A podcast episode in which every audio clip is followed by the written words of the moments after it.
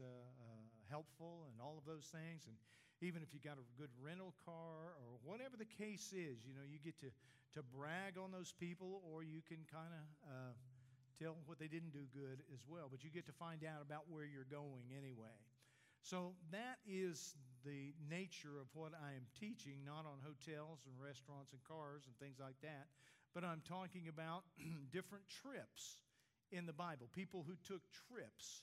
And uh, we, we, we've talked about several already. We talked about Joshua going into the promised land, and, and, and we talked about the Exodus and, and whatnot. And tonight we're going to continue, and we're going to talk about um, Nehemiah.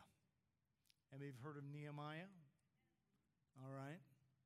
How many of you like a good road trip? Anybody? You like a good road trip? We took a road trip last week. Motorcycles. Went to the Gloss Mountains. Anybody been there? Hey. Glossy? they're glossy, okay? I can't. But anyway, had a great time. But anyway, I remember road trips as a kid. You know, we did two trips to California, did a trip to Florida, did tr- several trips down to Houston, to New Mexico, to Carlsbad Caverns, you know. And I remember, you know, a lot of times you remember the things that happened that are negative on your road trips more than you do the positive things. Like one of our trips down to Mexico, going to Laredo, Texas, we got south of Fort Worth and our new Lincoln Continental vapor locked. Have you ever had a car do that? The gas starts turning to vapor, I think and it just won't burn and your car won't run that way. So we had to stop about every 10 miles, let the car cool down, and the gas returned to its state of liquid, and we could travel on. And uh, that was the most memorable thing that happened on that trip. Okay, so you know, sometimes the trips are through the negative, but I love a good road trip. Nehemiah, he took a road trip, okay? And he didn't have the most pleasant experience on his road trip. His stops were filled with confusion, with bickering. People even turned against him and tried to come at him. But Nehemiah gets the news that Jerusalem has been destroyed. The walls of the city have been torn down. Fire has razed the entire city. And Nehemiah goes into grief. This is his nation, and these are his people. Okay, and I'm going to get just jump right into it. Number one, bad things happen. It just happened. Nehemiah 1 1 through 3 says this The words of Nehemiah, the son of Hachaliah, and it came to pass in the month of Chisleu, in the 20th year, as I was in Shushan the palace, that Hanani, one of my brethren, came. He and, certain, and certain men of Judah, and I asked them concerning the Jews that had escaped which were left of the captivity and concerning Jerusalem. And they said unto me, The remnant that are left of the captivity there in the province are in great affliction and reproach. The wall of Jerusalem also is broken down, and the gates thereof are burned with fire. This had to be a, a huge shock to Nehemiah. Most Bible scholars say that Hanani was probably Nehemiah's biological brother had come and given him this news. Jerusalem in that day was a great and a powerful city. The problem with Jerusalem was that they didn't really bow down to the other kingdoms that surrounded them. And the kingdoms surrounding them gathered together, each of the leaders, and decided they were going to take Israel out, take Jerusalem out, and they did. One of the sad realities that I see today is that bad things happen to people, and many times for no real good reason. People who think they're never going to face troubles on this earth, they're living in a bubble. You know, I want to be a follower of Jesus who doesn't live in that bubble. I want to be aware that tough things happen and they're going to happen to me. I don't relish that fact, but it's the truth. People who think that we're never going to face troubles are just living in this bubbles. But I want to be prepared for those things. As pastor, I've heard this question, I want to say dozens of times to not exaggerate, but the truth is it's probably hundreds of times. Why would God allow that to happen? You've heard the question yourself. You don't have to be a pastor to hear that. Why would God allow that to happen? Well, here's my profound answer to that I don't know. Some people are in situations right now where you're asking God, why now? Will this situation ever change, Lord? Will I always be sick?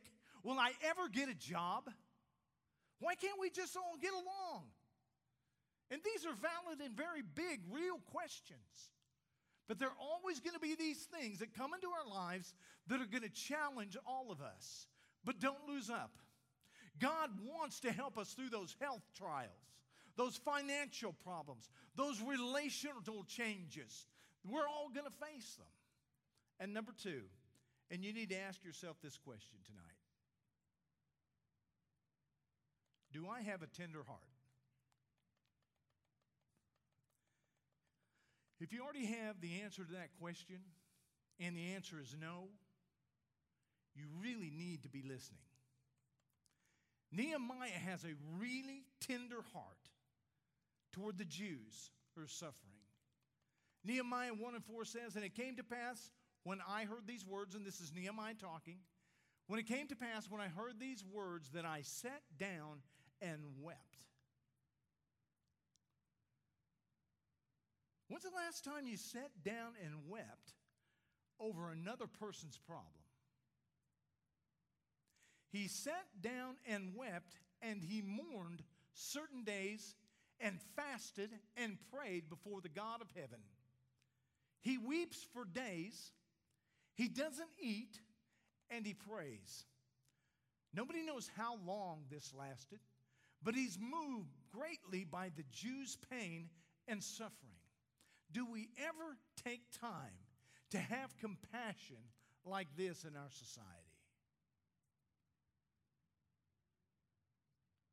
Today, we hear crises about every country through the news media, television, newspapers, internet. When we hear the news of an earthquake, a tornado, a tsunami, a volcano, it's easy to simply say, you know, I hate that. What's for dinner? No, I'm glad that's not me. What are we going to do next? We're inundated with news like that. It's sad, but we're not driven to tears or fasting anymore, are we? The people in the big island of Hawaii, their homes are being destroyed. Their ways to work are being cut off by the volcano lava that's running over all their highways there. It's changing their way of life. Do we cry? Do we weep? Do we mourn? These are people of our nation. Wouldn't it be amazing when we heard the news of a catastrophe around the world that we took it to heart and we did something about it? I was impressed when I heard that the, the people in the U.S. were protesting the fact that the little children be, being separated from their parents at the borders when they were crossing illegally. I'm not making a political statement, and I could. And there's some reasons that maybe it was all their fault anyway, okay? Nevertheless, I was impressed that people who weren't necessarily like minded came together in protest to put these children back. And I don't think all of them were simply making a political statement. I think they felt compassion for these kids. They were hurting in their hearts. That impressed me somewhat. The protests were effective. And I'm, once again, not making a political statement, but I think it's amazing in our day that people feel something in their heart and took time to act. Do you have a tender heart? How can I keep a tender heart? You know, if you have one, make it more tender. If you don't have one, you need to find a tender heart toward humanity. Here's how you keep a tender heart. Number one, listen more carefully to the struggles of other people. People are telling you about their difficulties and things. You don't pat them on the shoulder and say, well, you get better, and move on with your life. You know, it's the difference between hearing and listening, being moved with compassion toward their difficulty. Maybe we just need to hear out the person's story. In my position, I get to do some counseling. And I'm not a great counselor. I'm not, I don't even pretend to be. But God's given me some gifts in being able to help people. But the most important thing for me is not being able to share with wisdom what to do in the situation. The most important thing for me to do is have a listening ear. They don't necessarily need my advice. Usually they know what to do already, but they want to be heard. They want somebody to feel what they're going through. What else can I do to have a tender heart? How about pray and fast? Just pray and fast. I, I have this book that I open up, and every month I, it's got lists every nation in the world. It talks about their population, it talks about what their national religion is, it talks about all kinds of things in this nation, it gives lots of demographic details. But I can pick a nation and I can begin to pray and fast some for that country every month. Pick a different one every month. You don't have to necessarily uh, have my book, you can Google every nation on the planet. And that might be even more effective because it'll tell you today what's going on in that nation. You want to have a compassionate heart? Fast and pray for people that you don't even know. What's the next thing you can do? Give to missions. I heard of a church recently, they have a one day offering. You say, what do you mean, one day offering? What they do is they ask everybody in the church to figure up what they make on their job one day. And they receive that offering on a particular day, and everybody, hopefully, hopefully 100% of them participate. They give in that offering, and that offering is taken and given to Convoy of Hope. You know what Convoy of Hope is? Convoy of Hope is a humanitarian effort by the Assemblies of God to help in times of calamity. Tornado in Joplin, you drive up there, one of the first trucks you saw was Convoy of Hope. When you go to the hurricanes, in, uh, when they hit in Florida or along the coast, wherever they're at, first thing there, Convoy of Hope. And they take that offering and they give it to Convoy of Hope. And every time a calamity occurs and they see their trucks on the national news, they go, We're a part of that we're already there. But giving to missions, that's a part of your compassion, a part of your love. Pray and fast, give to missions, listen to people's story. Number three, confession is good for the soul. Nehemiah is going to take a position that we can look at his prayer in this passage of Scripture. Nehemiah 1 5 through 7, and it says, And, and said I, beseech thee, O Lord God of heaven, the great and terrible God, that keepeth covenant and mercy for them that love him and observe his commandments. Let thine ear now be attentive and thine eyes open, that thou mayest hear the prayer of thy servant, which I pray before thee now, day and night, for the children of Israel, thy servants and confess the sins of the children of Israel, which we have sinned against thee. Both I and my father's house have sinned. We have dealt very corruptly against thee and have not kept the commandments, nor the statutes, nor the judgments, nor thy commandments, thy servant Moses, which commandest thy servant Moses. Nehemiah is declaring that he knows who God is. He's not talking about they and their sin when he is confessing sin. He is saying we. He's including himself. He's praying for Jerusalem. He's praying for a city that he doesn't even live in. But he's praying, Lord, forgive us of our transgressions. How real is that? When he steps up and he's not even involved down there, but he's confessing his own sin. Lord, purify my heart, purify my life, purify all of our lives because we have messed up. We have missed Moses' commandments. You know, it's even hard to get people to say sorry for the smallest of things in their lives. It's hard to get people to be introspective, to let God work on those things that have become hardened in their hearts. But here he is crying to God in order to have a clean heart. And he seems to be truly sorry for the things that don't honor God in his life. He's saying sorry for himself. He's saying sorry for the other people. He's saying sorry for everybody. I wonder how effective it would be if I wronged my daughter Taylor. And I made a horrible mistake and I messed up and I've offended my daughter Taylor.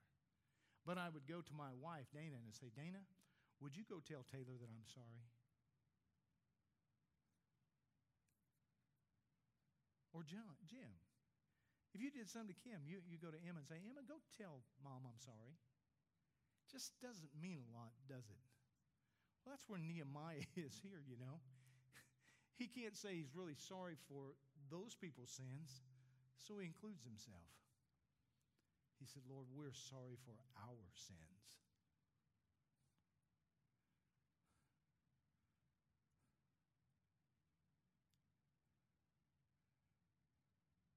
Maybe you have some things that you need to confess to God. Do you always know when you're in right standing with God? If you ask me that question, Scott, do you know if you're in right standing with God? I can usually say yes. But I'll confess to you, there are times that I get busy and I'm sure my heart gets callous toward God and I don't really pay attention to where my heart is. Those are the times that I need to come to God and say, Lord, clean my heart out. Soften me in those places that become hardened. Make it clean. And I want to encourage you today to go to God, confess to Him, and ask Him to clean up the areas of your life that need to be cleaned up today. Number four, consequences are real. Did you know that every decision that you make in your life has a consequence? Every one of them. But when we start thinking about consequences, we usually go to the negative consequences, don't we? oh no, I'm going to get in trouble. God's really ticked off at me. But, folks, consequences can be good. You can work hard during a week and you can get a check for your work. Those are the consequences of your hard work. Nehemiah 1 8 through 11 says, Remember, I beseech thee, ye, or thee, the word that thou commandest thy servant Moses, saying, If ye transgress, I will scatter you abroad among the nations. But if you turn unto me and keep my commandments and do them, though there were of you cast out unto the uttermost part of heaven, yet I will gather them from thence and bring them unto the place that I have chosen to set my name there. Now these are thy servants and thy people, whom thou hast redeemed by the great power and by the strong hand. O Lord, I beseech thee, let now thine ear be attentive to the prayer of thy servant and to the prayer of thy servants, who desire to fear thy name and prosper, I pray thee. Thy servant this day, and grant him mercy in the sight of man, for I was the king's cupbearer. Here's the good news no matter how far you've traveled off the plan, that God has for your life, you can come back and He will put you back on the right track. You can finish your life in the plan of God that He has for you if you'll just come back to Him with a softened heart and said, Lord, just clean me up, set me on your way. Number five, Nehemiah prayed for favor. He knows the consequences of not obeying God. He asked God for favor with the king, um, the king. Nehemiah 1 and 11. O Lord, I beseech thee, let now thine ear be attentive to the prayer of thy servant and to the prayer of thy servants who desire to fear thy name and prosper. I pray thee, thy servant this day, and grant him mercy in the sight of this man, for I was the king's cupbearer once again. He is praying, Lord, please let the king like me. And I wonder what it would be like instead of God's people asking for stuff all the time, then they would simply change their focus and change their words in prayer and say, Lord, I don't want just stuff. That's not what I'm looking for, Lord. I'm just asking you to give me favor everywhere that I go. Give me favor in heaven. Give me favor with men. Give me favor in my business opportunities. Give me favor in my family situation. Give me favor in everything that I do, not just give me stuff. Nehemiah would end up going before the king and asking permission to rebuild the walls of Jerusalem. Can you imagine? This Jew, whom all these other kingdoms really hated, I'm not saying just that Jew, but the Jews, they hated. A Jew's coming before him and he's saying, Can I rebuild the city? Can I rebuild the walls? And I can imagine the king scratching his head and saying, You know, you guys didn't do very well with the authority that you had before, and you're wanting me to allow you to lead a group of people to rebuild that city that seems to come against us all the time? But you know something? God's favor is greater than one man's opinion. God's favor is greater than one man's opinion. And when you start asking for favor, God can come down and begin to soften the hearts of the people that are opposing you. What am I learning from this passage in Nehemiah? Let's take away from here today. I want to learn to care for others. Apparently, Nehemiah made a decision that he wouldn't just live for himself, he was brokenhearted for somebody else's pain. Folks, I don't know about you, but that's refreshing to me. It wasn't all about him. Wouldn't it be great if we lived in a world that it wasn't all about me? Me, me, me, me. Wouldn't it be refreshing if there would be people that would be more concerned about brothers and sisters than themselves?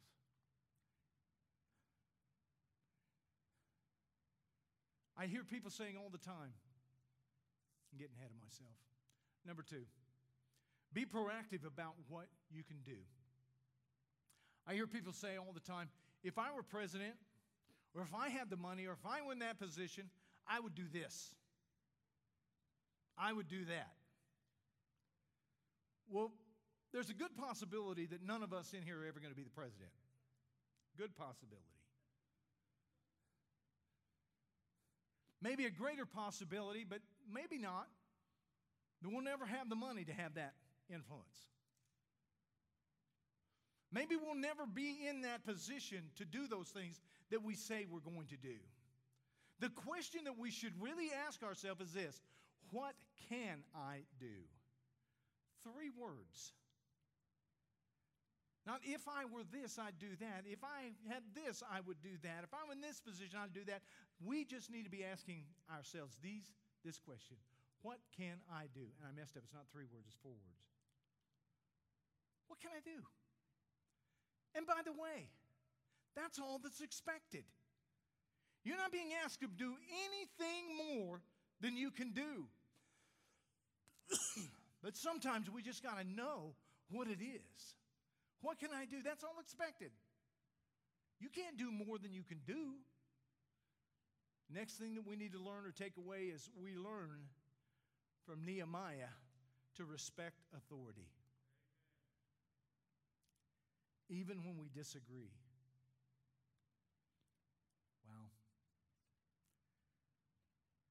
That's hard for me. I don't know about you. Respect authority even when we disagree. I think that's what's troubling me in our nation today. There are political figures that I just did not disagree with at all. But I had a real problem respecting them. That was my trouble. I think that's going on everywhere today. But I believe God's calling us, even though we disagree, don't like what they're doing, that we still take the position of respect.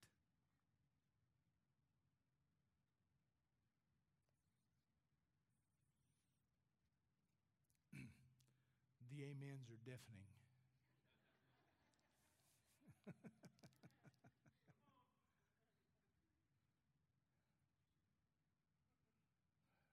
Forgive me, Lord, when I haven't honored when I should have.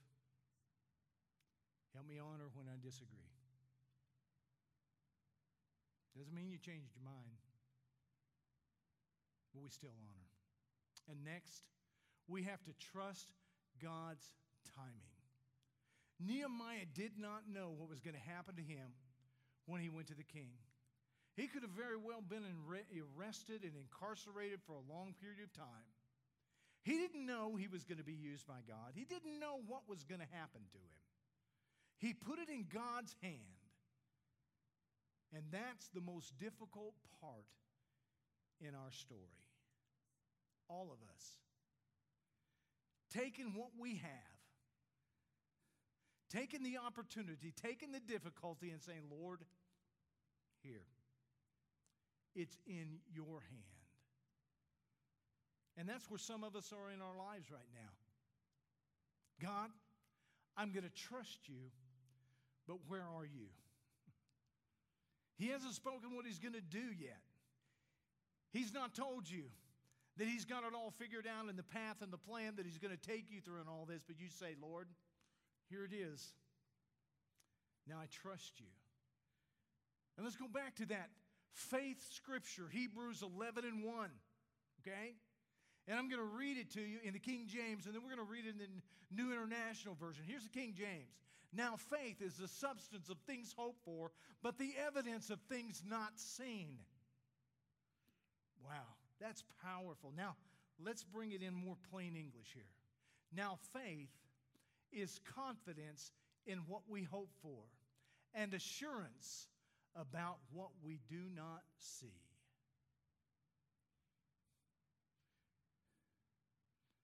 Faith is a confidence in what we hope for, an assurance about what we do not see. That's faith. What are you using your faith for? Your situation, the difficulties, the troubles, the problems? How are you counseling others that are getting through these things? Are you telling them, have faith? But helping them understand that it's the sure assurance of what they hope for and the confidence that the things that they're hoping for is going to be seen one of these days. Stand with me, please.